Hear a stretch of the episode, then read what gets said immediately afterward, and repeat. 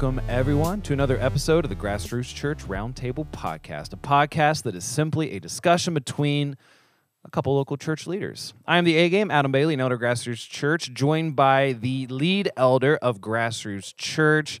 That is Darren. Love is all he's got. Cherry.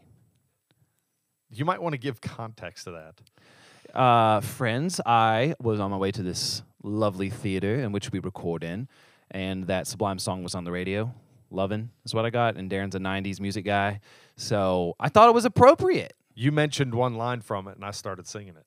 Mm-hmm. So I That, that's one of those songs. And friends, I'm sure you know what I'm talking about. If you know anything about 90s music, give us a little sample of it, Darren. no, I don't sing, man. Rising You always through the morning. Anyway, I don't want to start singing because then people will think they're actually listening to the radio, and this is not the radio. Welcome to the Roundtable Podcast, friends. Got a good episode today. I'm pretty sure we're back in the 1689, chapter 5, paragraph 6 through 7. You're pretty sure we have a good episode, or you're pretty sure we're back into 1689. A little bit of both. Gotcha. Friends, confession time. Darren's aware of this. I am aware. I woke up this morning around 4:30 with crazy bad asthma. And usually I'll just pop a Zyrtec and all as well. Zyrtec does not make me drowsy. It, it's good. I like name brand Zyrtec. It's my that's my preferred allergy medicine. But a couple days ago, I went to the dollar store to get some Zyrtec, and I'm not kidding. The entire allergy medicine section was wiped out. There was nothing there. I found eventually a small box of a generic brand allergy and sinus medicine. And I did not see anywhere on that box where it was non drowsy, but I didn't have a choice. That's all they had. And if anyone struggles with asthma, you just not a not a position you want to be in. So I was like, man, drowsy, non drowsy, who cares? I'll make it work. This morning when I woke up, the only allergy medicine I had was that allergy and sinus medicine from the dollar store. And I knew there was going to be a problem when I opened it up. And those capsules were huge. They look like the NyQuil tablets. And usually I take pills. I don't need water. I'll just pop it and swallow it and whatever. But man, I was I could not swallow that huge horse pill. That doesn't have anything to do with anything what I'm about to say. But I fell asleep quickly and uh girls all woke up to get ready for school around six, and that's when it hit me. An hour and a half later, I was like, "Uh oh, I am drowsy." So I made my way to Wild Bean, loaded up on coffee. I got more coffee here. I'm struggling. I'm very scatterbrained. I'm sure y'all know what it's like to, in the middle of the day, be uh, drowsy, medicine induced. So I'm a little, little, little struggling here. Do you have the the fogginess? Yes. Response time is down. I'm just like I could lay down on this round table and take a nap, which is not in my nature to take naps, but high pollen counts today. I I I was thinking about it. I I am terribly allergic to poison ivy, like poison oak, sumac, that stuff. I'm terribly allergic. I've had it so much in my life that the second it's on me, like like it's begin like I can feel it. It is a different type of itch on me, and I instantly know, okay, I got to start doing certain things to make sure this doesn't take over. Um, and I hate that I'm allergic to that stuff.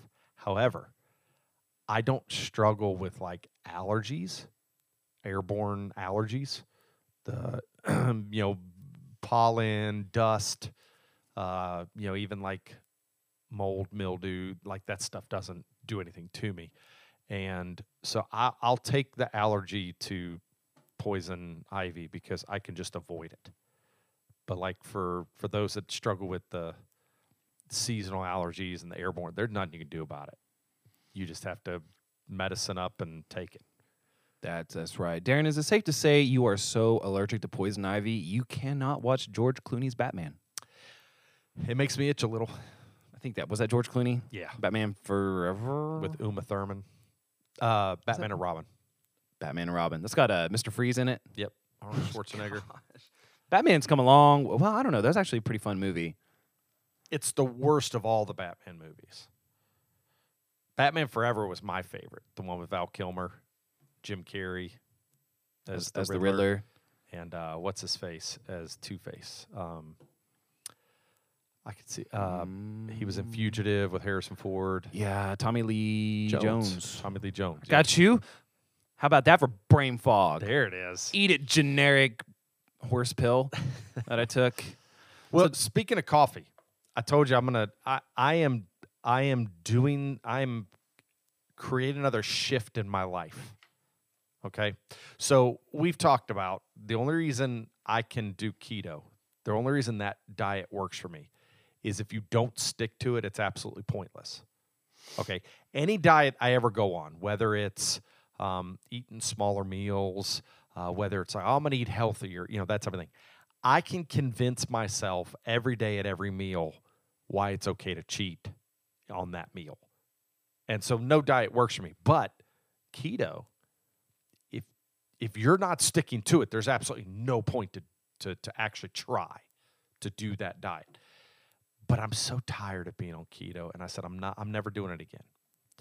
But I'm trying something called intermittent fasting, which we're going to learn about fasting on a first Tuesday this season uh, of First Tuesdays. But this is different. This is not for spiritual purposes, for health purposes. And part of it is in the morning with my coffee, I can't have cream. Are you a black coffee connoisseur? I am, I love the coffee with the cream. I love it. But every morning I get a cup of coffee, no cream. And I wait until the afternoon when I can get coffee with cream. I can't wait till the afternoon. But it's it's the shift is happening where I need less and less cream to enjoy the coffee. I'm proud of you, Darren. So- I've been preaching it at grassroots for what six years. Not that I haven't. Every now and then I'll throw a splash of you know half and half or some French vanilla in there just to just to be crazy.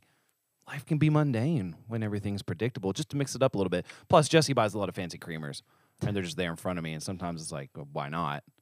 But uh, the best advice I can give to anyone who wants to enjoy coffee is to just get used to it black. Like if you're going to start drinking coffee, just drink it black because you can drink it anywhere, anytime.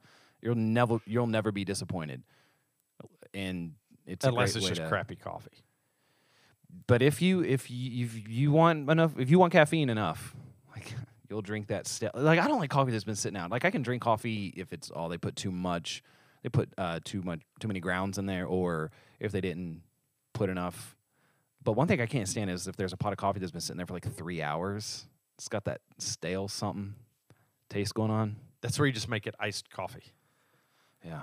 That can that Well, can work. Well, since we're since we're um, you know talking about individual, uh, how we consume as individuals, a wild bean, your burrito Uh oh. is perfect usually. Today. And friends, if you never had that wild bean breakfast burrito with bacon and hot sauce, it's the A game special. I dare y'all to go in there and ask for that and see what happens. They won't know what you're talking about they won't know. for now. We'll work on that. But anyway, it's a it's a great burrito. It's got you know, uh, onions, peppers, eggs, potatoes, cheese. cheese, Ba- salsa. Add the bacon. I've got to put some bacon in there. It's it's really really good. It's really filling. I'll have it at like eight in the morning. I'm not hungry until late afternoon, early evening. You were singing the praises of it at the GSM leaders. Highly meeting last recommend night. it. Yeah, like ninety percent of the time, it is divine. But man, this morning it was soggy. Wild bean. If okay, burrito conversation. Don't put drippy stuff in the in the tortilla. I don't do soggy. I don't do drippy. But if you have salsa, I don't want I don't want scooping out the bottom of the jar with all the liquid. I want I want the chunkies. You know. So the reason I quit ordering the burrito is there's two reasons that I'm not actually a fan of the burrito. One is I don't like the potatoes in it. And two is the salsa makes it drippy. And so I quit ordering because I'll be honest, it always looks good. When you order it always looks good. Big thick burrito, they grill it. Yeah. Usually. Yeah, it looks really good. But if you take out the salsa and the potatoes, it's just kind of an egg wrap. And it's not really. Okay, so can, real quick, this is a pet peeve I think that restaurants should not be allowed to get away with. And I'm not talking about the bean. I'm talking about every restaurant. Okay. Um, if you were to go to a restaurant. I'm just going to say restaurant. I don't want to point anybody out. And you were to say, "Hey, I'm going to get these chicken wings," and they're like, "Do you want ranch or blue cheese?" You're going to say ranch, and then you're going to say, "Can I get some extra ranch?" A lot of places are going to charge you. It might be 50 cents or something for that ranch. Okay. But if you order the chicken wings and they say, Do you want ranch or blue cheese? And you're like, I don't want any dressing, they don't take 50 cents off of your bill. Do you know what I'm saying? There are ways. I know what you're saying, and if you look online, there are actual hacks to ordering, particularly fast food uh, at fast food restaurants. Like if you order, for example, some specific burger in a certain way, but get three of them, you basically get what would be a ten dollar burger for three dollars. You just have to put it together yourself. It's almost like a build your own burger type of thing where they charge you per topping. But if you look online, you can actually find like ordering hacks to fast food restaurants. I'm going to have to do that because if I say I went to the Wild Bean and I said, I want this burrito and it's $10, I'm just rounding off a number here, and I say, add bacon, they're going to charge extra for the bacon, which is understandable, you know, because it's not normally yeah, it's it. bacon. Yeah. Who wouldn't want it? Okay. Amen. Um, but if I said hold the potatoes and salsa, they don't take anything off of that. what you do is you go into the Wild Bean and ask for a plain tortilla, how much ever they charge for it, and you look over at the menu where it's like, okay, I'll take a, a two egg scramble on top of that tortilla, uh, and then can I just have a side of salsa? and then like make your own burrito. It might come out to be like six dollars. I guess I could because because I know like the the egg scramble at the Wild Bean, you can add two toppings mm-hmm. for like there's no extra charge. You can add two toppings, and so it can be cheese. and onions. There's actually yeah, there's a list of things you can get, and so then I could say add the bacon. I might do that next time that we're Yeah, but you got to play it off. You got to be cool about it. You got to be like, oh, I just want a tortilla, and then on top of the tortilla, uh, two egg scramble with hmm, my two toppings. Let's go with cheese and onions, and can I also have an extra uh, side of grilled peppers and bacon.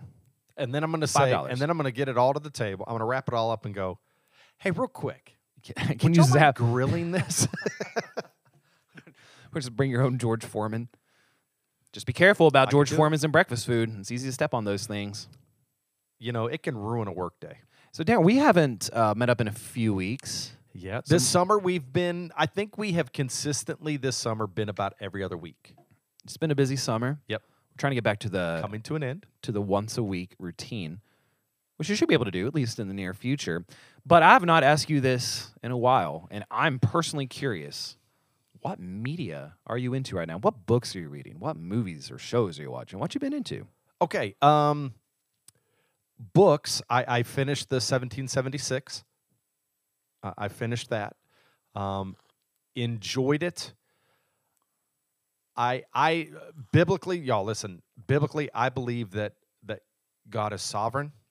Uh any authority that's in any kind of authority, be it a king, be it a president, you know, even a governor, you know, uh, it's according to God's sovereignty.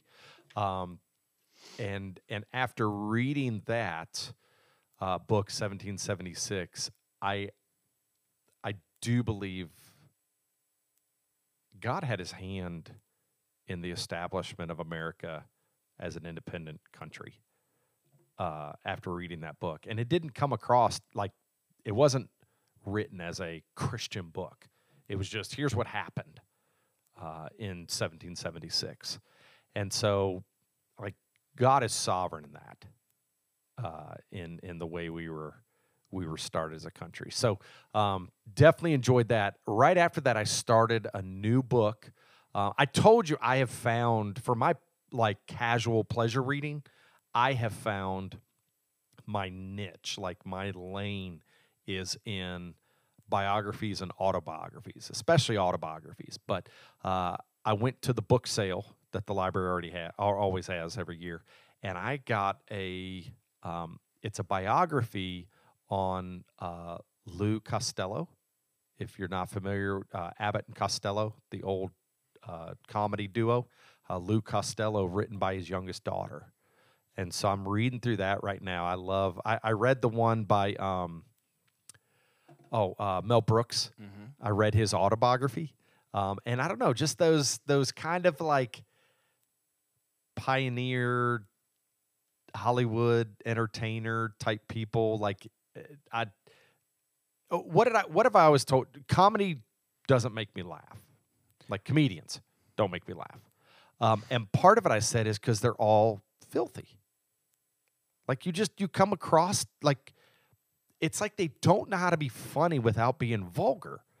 And even in Lou Costello's day, he he made those statements. He was like he's like I don't have to be vulgar to be funny. And so nothing he ever did. He said he always wanted his acts to be able to be enjoyed by the whole family. And and so I really appreciate it. So I'm I'm reading Lou Costello's book and then I have gotten hooked uh, on Paramount Plus. They have the entire series of CSI, the television show.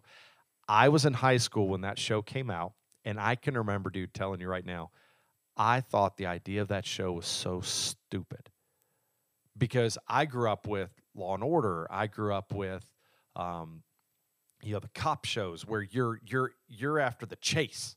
You want them chasing the bad guy. You want the action. And I'm like, who wants to sit here watching them process a crime scene? Who wants to sit here watching them in the lab? Like, who cares? Dude, I love that show. What's the big draw to it for you? Like if it's not about the you know, the the, the criminal minutia, is it dramatic? Is it drama? Is it the characters? Is it just the situations? Like what what pulls you in? What's the gravitational field? Probably the the mental process um, that, and obviously they're only going to give you bits and pieces as they go along. But the whole time I'm watching an episode, I'm trying to figure it out. Um, so if you watch Law and Order, the first half of the show is them, the crime happens and they get the guy or or girl, you know, they get the the perpetrator, the perp. The second half is the the courtroom part. And so you you don't part of it is you figuring out who and why, and then part of it is are they guilty or not? Are they going to be found? CSI, the whole time, you're like, okay, they've introduced these characters. Here's why I think it could be them. Here's how I think they could, and then you find out if you're right or wrong as it unfolds. And so I think it's the the mental process um, that I engage in the story uh, and trying to figure it out for myself, uh, as opposed to just kind of mindlessly watching a show, which is fun as well. But um, but yeah, so I think I think that's why. So I love CSI. I'm into season three, um, and I started it. I started a few weeks ago, and nobody else in my family likes to watch it, so I have to watch it when nobody else is. So poor me. Cool beans. I feel I feel like I know I feel like I know you now. Like I feel like we're all called up. Yep. I also think we're very similar in many ways because I too have been on a memoir kick. Read uh, McConaughey's Green Lights. Interesting. Is that Matthew McConaughey? Absolutely. McConaissance. All right, all right, all right. Rom com McConaughey. He's an interesting character. Like he is. He is. he- the book reflects that, but it was it was good. It was insightful. Uh, then I moved on to so I wanted to read a comedian's book as well because McConaughey got kind of deep there a little bit. I wanted to read something a little bit more lighthearted, and I've for the most part enjoyed David Spade my entire life, the former SNI, SNI SNL writer. Uh, but my favorite work of his was Emperor's New Groove, and that is still a hilarious movie. And his voice and his humor make me. It, they, it, they both remind me very much of one of my friends growing up in high school, who I thought was hilarious. Um, Did you say one of your girlfriends in one of my school? friends. Oh, I was like, who are your girlfriends like? uh, we're not gonna go down that road today. no, one of my friends was had very similar humor, and the way he spoke was very alike uh, David Spade. But anyway, so I bought his memoir, which is called Almost Interesting, and uh, yeah, it was insightful for SNL for SNL fans. And you talk about like language and vulgar humor, like that was, that was a lot. That was it was that was hard sometimes to read through it, and I, yeah, it, it was pretty good. So I've been into memoirs Wait, recently. did you say you've been reading or just watching or just kind of both about the Roman emperors? Oh, that's on my own free time. So I uh, have been going through a lot of the crash course histories that are posted by Vlogbrothers, John and Hank Green. So I've watched a lot of the American history one. I finished that one, and I was on world history. But it just got me thinking about the Roman Empire because a lot of the way that our, I mean, you talk about 1776, a lot of the ideas were coming from the epitome of all civilization that is the Roman Empire. We took a lot of what they did and applied it to what we wanted as a as a nation, which we still do. I mean, you can't the White House, all a lot of DC has Greco-Roman architecture too. Very much so. But uh, and that just kind of got me on this um, rabbit trail of the Roman emperors. There's a historian on TikTok. His name is Timmeh, T I M M E H. He's from Australia. He uh, did his doctorate on ancient warfare. So he's an Australian guy, answers questions directly from, but he's been doing uh, a lot of Q and A's with his TikTok followers on um, Roman structures, comparing the different emperors and like who is the best emperor, how, how all that happened. So yeah, it's kind of related. I'm just like world history and everything, but yeah, the Roman Empire, man, is crazy. I know how this all got connected for you. You wanted a comedian, so you've always enjoyed David Spade. Your favorite work by him is The Emperor's Oh, and, and that yeah. just took you right to the Roman emperors. to And the so, empire, my yeah. friends. Are you gonna? You can watch through Star Wars next. I watch so much Star Wars. I don't watch Star Wars anymore. I've seen the um the first six movies so often, and I know Ahsoka came out, and I just uh, didn't finish a lot of the other miniseries. Just doesn't bring me in. The one show that I'm watching a lot, Suits. Again, warning for language. That's the big issue with that show. A lot of language, a lot. But it's New York, and that, I'm not justifying it, but It is a lot of language. Um, again, I love that show for the process. and and there's something intriguing about it because I started watching it because it was like, oh, you have like a big New York uh, corporate law firm helping another company merge with another company, and the premise is really cool with a guy who who's super intelligent but didn't go to law school that they hired. Like it's interesting, but you know what keeps bringing me back is there's this theme about trust. Like their personal professional lives keep getting intertwined. It's like can i trust like this person that i love and do they trust me? Because we're going to have to trust each other you know basically whenever two friends commit a crime and they're brought into two different rooms and two different interrogators are trying to figure out if their story is consistent it's like you have to play that game are they going to turn on me should i go ahead and turn on them or do i trust them Well, the best is when they come in and go, "Hey, your friend flipped," and the guy's like, "No, he didn't." He's Yeah. like, "No, he didn't." and that just keeps drawing me back in. So it started out, man, law is cool, and uh, know, I studied political science, uh, which I which through that had some. I had a constitutional law class. Didn't like it at all, but it is. It's always been intriguing to me. But the fact that it's like, man, how can you trust someone uh, in a corporate professional setting? Trust and uh, Obey. just smart people. There's no other way. to be happy in Jesus. I'm on like the fifth season or something. Okay, I was going to ask what season you're on because when you first started watching, you would never think. And I, and I'm gonna I'm gonna assume something here, which we all know what happens when you assume, um, but I'm gonna assume something here.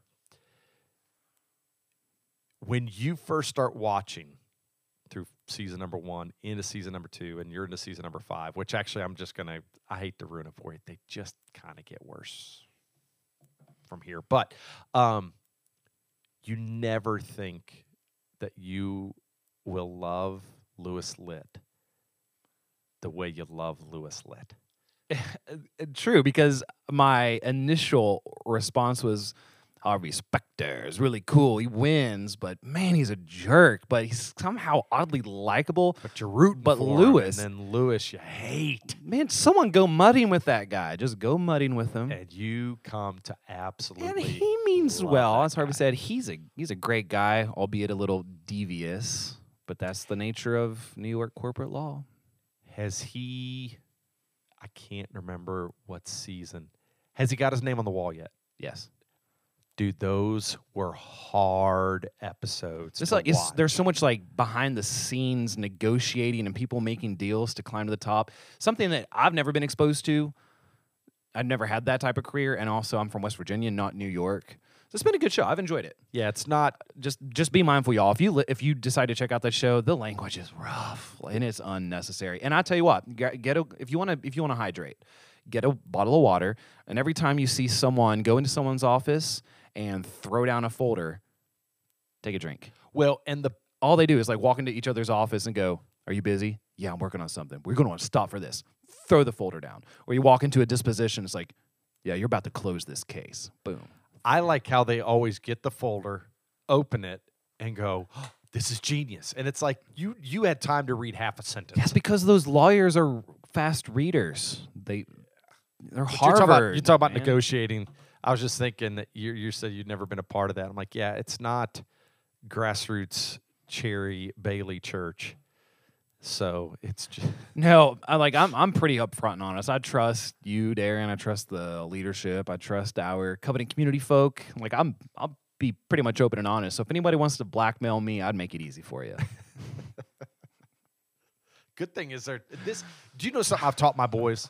This is something I've taught my boys. Uh, how to blackmail. Yeah, like you have to get through life. Um, you know my, f- you know the one of the best feelings is when something starts going down, and you know you're hundred percent innocent in whatever's going on.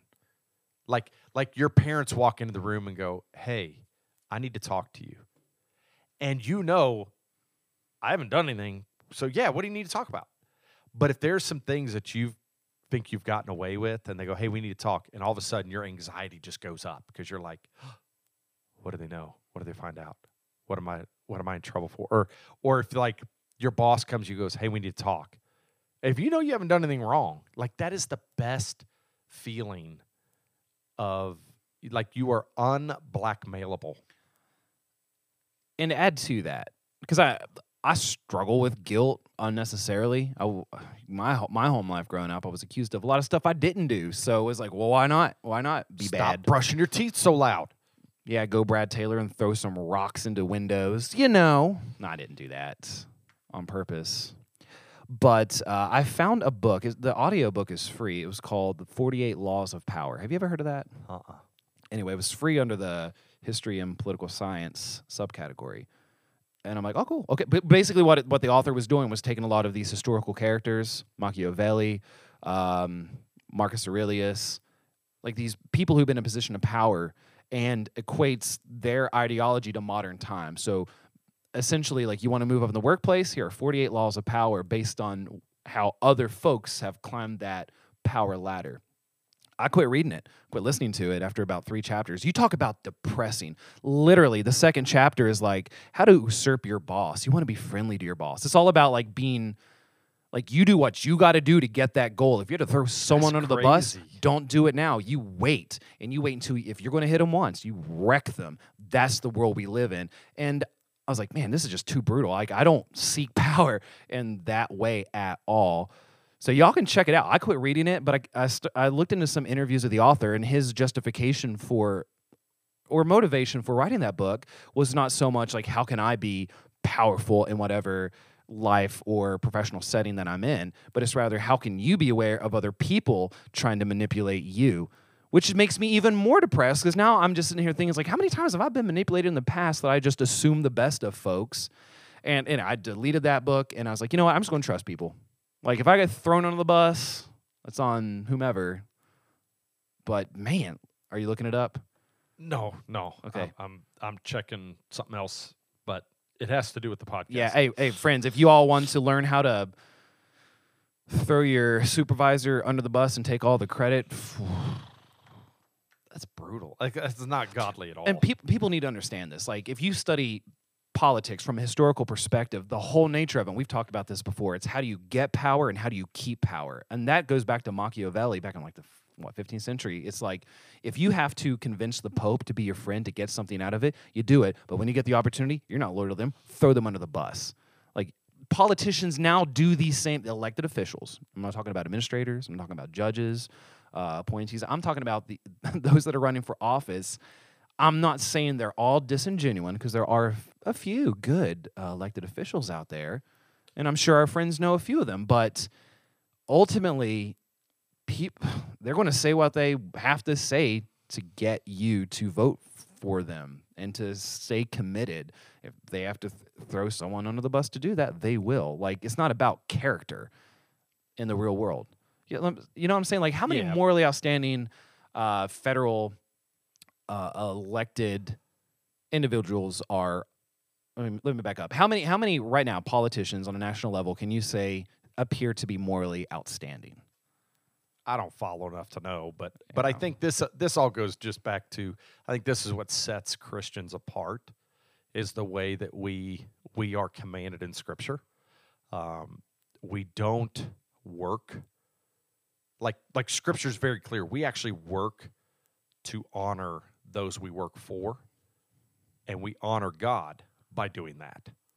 And so it says even if they're an ungodly boss, you work to honor God therefore you work for the benefit of your boss you know so it, it- but i think it goes back even to which i know we got to get to our topic today uh, it goes back to the sovereignty of god that we trust god kind of like you said you you trust the leadership of grassroots and the people of grassroots obviously we trust uh, you know the god of the church and um, you know the god of the bible who who he's revealed himself to be it's like we we don't we don't have to do those things to get ahead in life because we're trusting God in the path He has us on. And trust in His providence that He will take care of us and sustain us through all situations. That's a good feeling.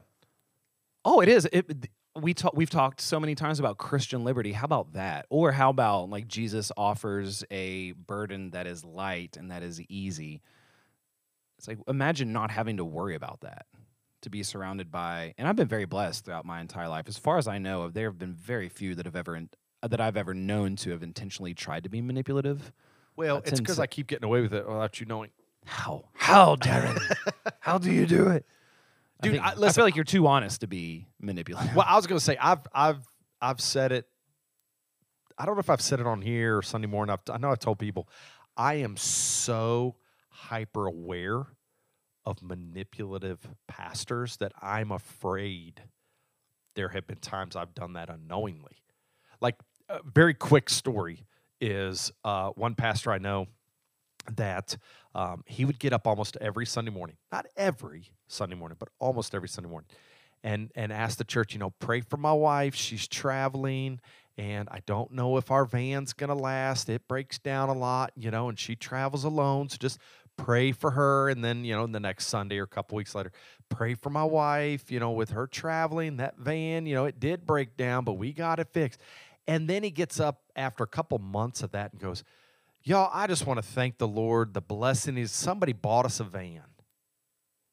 And I'm like, that's because you've been begging for it for months from the pulpit. Like, there's no, like, yes, it's a blessing from the Lord because all good things, you know, come come down from the Father.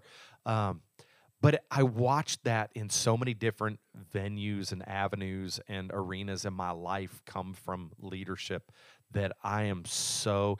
There are times that I have even like a small need that I won't let it be known because I don't want somebody to think that I was trying to get them to fill that by letting the need be known. Like it because I'm so hyper aware of what like manipulation. And and so trusting God's sovereignty, trusting God's provision, trusting uh, God's children, how we how we um, interact with others and how we see them is a reflection of our relationship with God. Yep. Love God, love others. You know, somebody should write that down. Go ahead. I'll give you credit for it. Done. Darren, you ready to talk some providence? Yeah, speaking of God's provision, Well, enlighten us, Darren. What what do the what do the boys of the 1689 have to say about God's providence? uh, this is a a long, not a long, it's a one of the longer paragraphs, It's wordy. but it's I think can be explained very quickly. Um, and this is the uh, 1689. We're still in chapter five on God's provision or God's providence, uh, and this is paragraph six. It says, "As for those wicked and ungodly men, whom God, as the righteous judge, For former sin does blind and harden. From them he not only withholds his grace, whereby they might have been enlightened in their understanding, and wrought upon their hearts. We use that language a lot. Wrought upon their hearts. Uh, but sometimes also withdraws the gifts which they had and exposes them to such such objects as their corruption makes occasion of sin and withal gives them over to their own lusts the temptations of the world and the power of satan whereby it comes to pass that they harden themselves under those means which god uses for the softening of others How how would you explain that from a personal view? Does that saying so hi, my name is Adam, and if I sin and time goes by after that, God's going to harden my heart, remove grace from me and gifts, and then I will therefore be even more hardened and less enlightened to the Lord, so that way the elect can themselves have soft hearts and receive more grace. Like I, I- I'm trying to, I feel like it's it. You can take this down a lot of different wrong roads. yeah and I don't want to do that. um oh what's that saying Uh, uh, two birds with one stone. there's a saying that go and i just had it and i Rock lost in the it hand is a barrel in the bush. I don't even remember that. Like, A what, what was bird in the hand is worth two in the bush Whatever that means. Oh, the uh, this is the same sun that melts the wax hardens the clay. That's the saying. So the sun, in its heat and power, melts wax but hardens clay, and that's kind of a visual that's given for this right here. That um, when when the elect hear the gospel, their heart is drawn towards it. Um, but the what we'd call the reprobate, the the the non-elect, um, they hear the gospel and they're hardened against it. Uh, that's what I think this this paragraph is saying is that God uses the means of what people want to harden their hearts. Okay, so uh, you can go to Romans chapter one and see that God. It says that God gives them over to their own desires and they completely turn away from him and reject him. So it's not like God is going, okay, Adam, today you're going to reject me. Okay. What he is doing is, Adam, your heart would rather have your wealth, your pursuits, other gods. You don't want me, so go for it. That's that's the direction your heart's going anyway, and he gives you over to those things. Romans chapter 1. Um, you know, it says that God's wrath against sin is revealed from heaven against, you know, everybody sees it. Everybody sees it.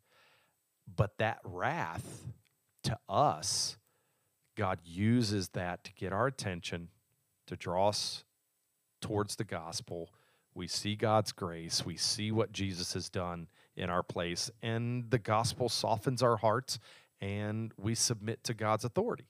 And then others see it and they have other things they want and their heart is hardened uh, towards that. And and so he gives them over to those things says yeah go for it. Um, and then it talks about he, he withdraws the gifts. This is i even said you know all good gifts come down from the father. Uh, that's what scripture says. So um, I've, i think i've said this on the podcast before i don't remember um, but i know i've said it before on sundays I actually struggled for a little while with God's providence in this. Uh, people would say, Yes, of course I'm a Christian. Look at all the blessings God has given me.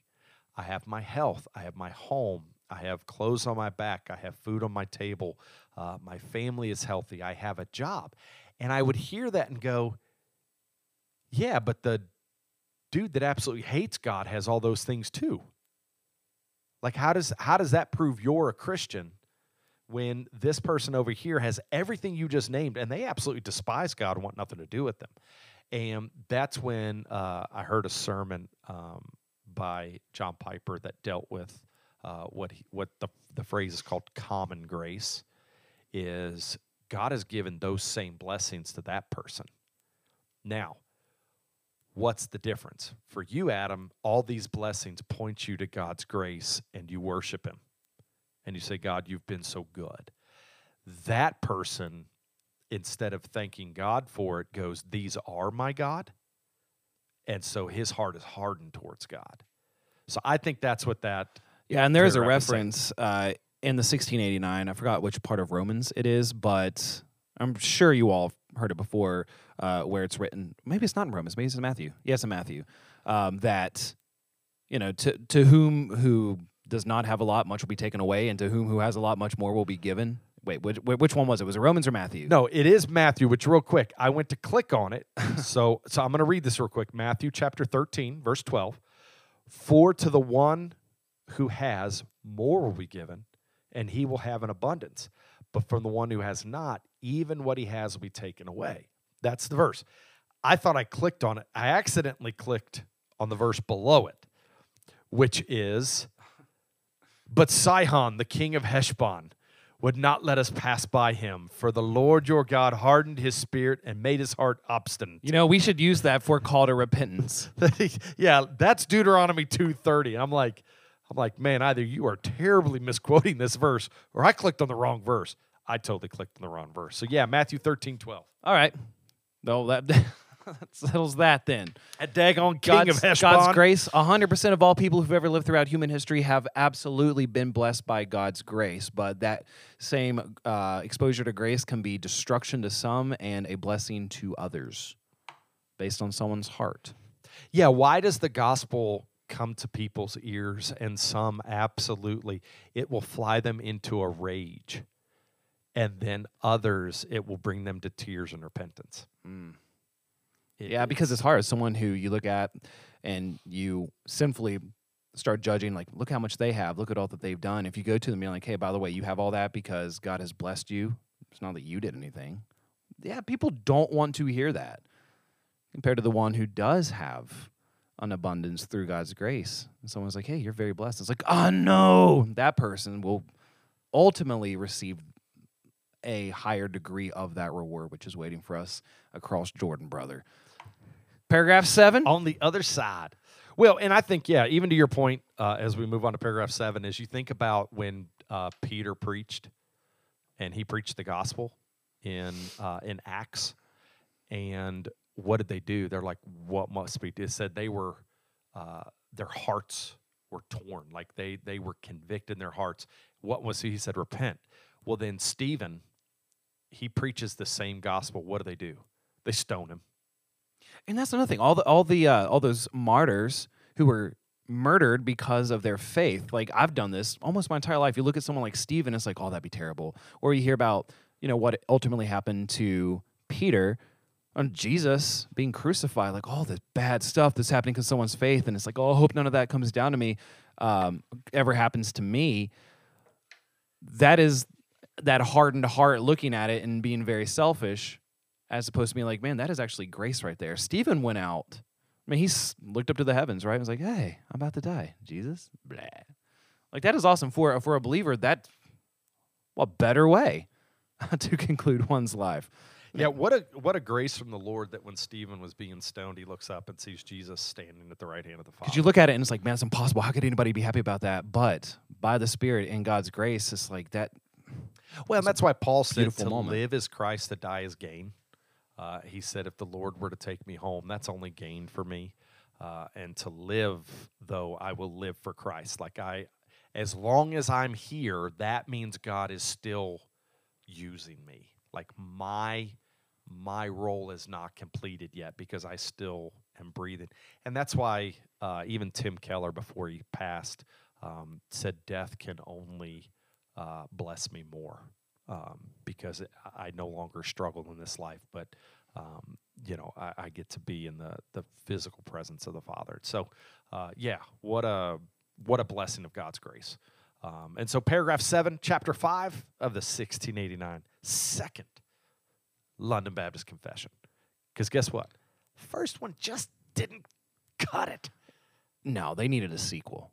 They came out with a They sequel. needed. They needed a sequel. And this is what it said in paragraph seven. As the providence of God does in general reach to all creatures, so after a more special manner, it takes care of his church and disposes of all things to the good thereof. And that is a a beautiful commentary for us this day because I get tired of hearing about churches on decline. Everyone's deconstructing their faith. It's like the church is the church. The church is loved by the groom. The church is sustained. The church is well taken care of. The church is very present. It's not as popular or cool, I guess, to be a Christian as it has been in the past, but the church is fine.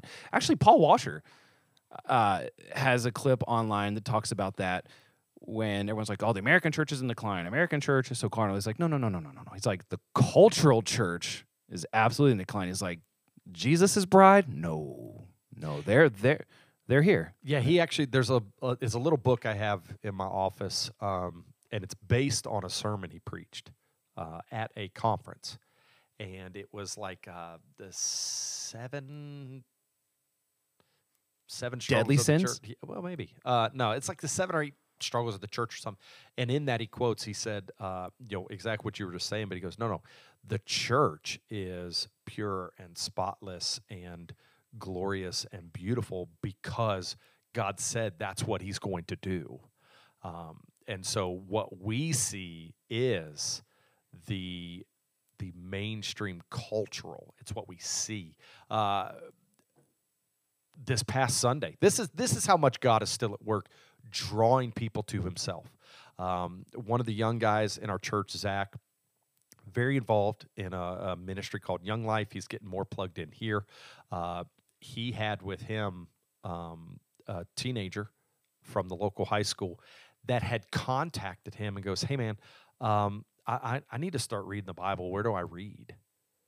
And Zach was like, "Oh, cool. This kid's not a believer. Like he's he's hungry for it." He goes, "Read Matthew. Like go go straight to Jesus. You know, read Matthew."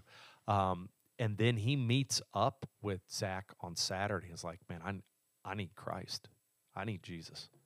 And he gives his life to Jesus. Like he he submits to God's authority and repents and is a believer. And he brought him with him Sunday because he's like, "I need to be in a church." It's like God is still working, y'all. And I also want to take a moment to not so much call out, but add a comment or a thought to Armageddonish fear mongering that is so prevalent on my TikTok. As a matter of fact, I've I consume less TikTok now than probably ever because it's just this I this idea of God's judgment is coming to this earth. It's like ah everyone like freak out. This is how bad it is, and every every day it's like getting worse, worse, worse, worse, worse. And it, and there is a there is a there is a sense of like Jesus come back and like fix this, like fix this which is broken. But here's the good thing: there are still elect out there. God is patient. He he waits. That that's encouraging. The fact that there are still people, like you mentioned before, this teenager, there are still those out there that God will call to Him. So instead of all this fear mongering, like ah, like hey, let's let's be grateful. Uh, Paul David Tripp uh, had a section in his daily devotion that I'm reading, New Morning Mercies. was talking about perseverance and endurance. And I actually posted this quote to my small group because I thought it was really good. Because we we so often see our endurance based on our willingness and ability to persevere. But Paul David Tripp is like, no, no, no, no, no, no, no. It is God's grace being poured out to us. In return, we have faith in Him completing His good work of endurance. It's like, because I think we can sit here and be like, all right, what the American church needs is this, this, this, this, this. What can I do? What can I do? What can I do? Like, what can I do to contribute to that? As opposed to being like submissive to God's good sovereign will. Like, what is supposed to happen will happen. Let's let's watch God work. That's not. I'm not saying be derelict and don't do anything, but you know the the the world in which we live. It's not about our abilities. It's not about our willingness per se to persevere. You'll fail because that's what we do. Uh, but God completes His good work of endurance through grace. That's encouraging.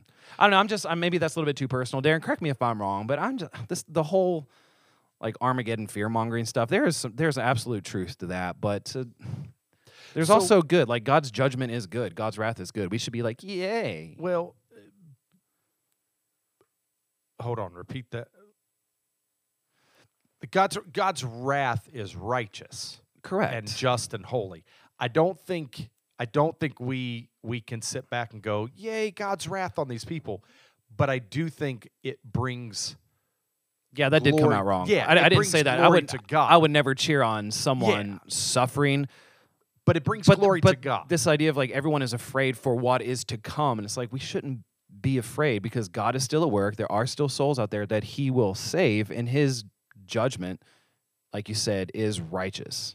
It's it's right. Well, remember in Hebrews when it uh, the writer of Hebrews talks about how we should not forsake the assembling of ourselves together. Okay, meaning the church needs to be together. We need to gather together.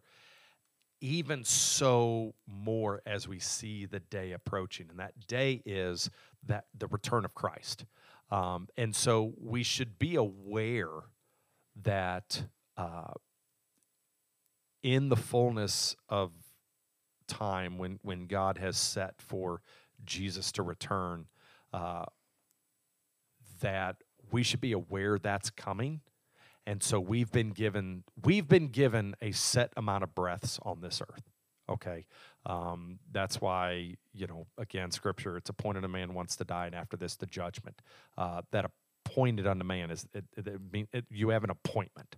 Okay, like God has set your uh, amount of years, amount of breaths on this planet. So we've been given that amount. And so we need to be aware um, of Christ's return. We need to be aware of our own mortality and therefore at work for the kingdom. But of all people, the church doesn't have to do it out of fear, which is what you're saying.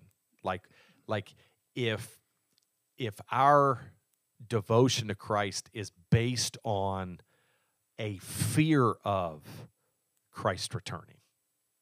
Like that's one of the verses in this paragraph is 1 Timothy 4:10 when Paul tells Timothy, "For to this end we toil and strive because we have our hope set on the living God, who is the savior of all people, especially of those who believe." Like we strive and we work for the kingdom because we have hope in Christ. Not we're not in fear of the end times. Like we we go you and I've said it on this podcast. I've said it on Sundays. Bring it on. It that's the the coming of the kingdom. That's that's the Okay, that's whenever I misspoke earlier and said yay. That's the sentiment I was leaning towards. Gotcha. Gotcha. Yeah. So I'm with you. I'm with you 100%. Um, I, I think there is an awareness that there is a finality to our life and to this world. There's a finality. It's going to come to an end.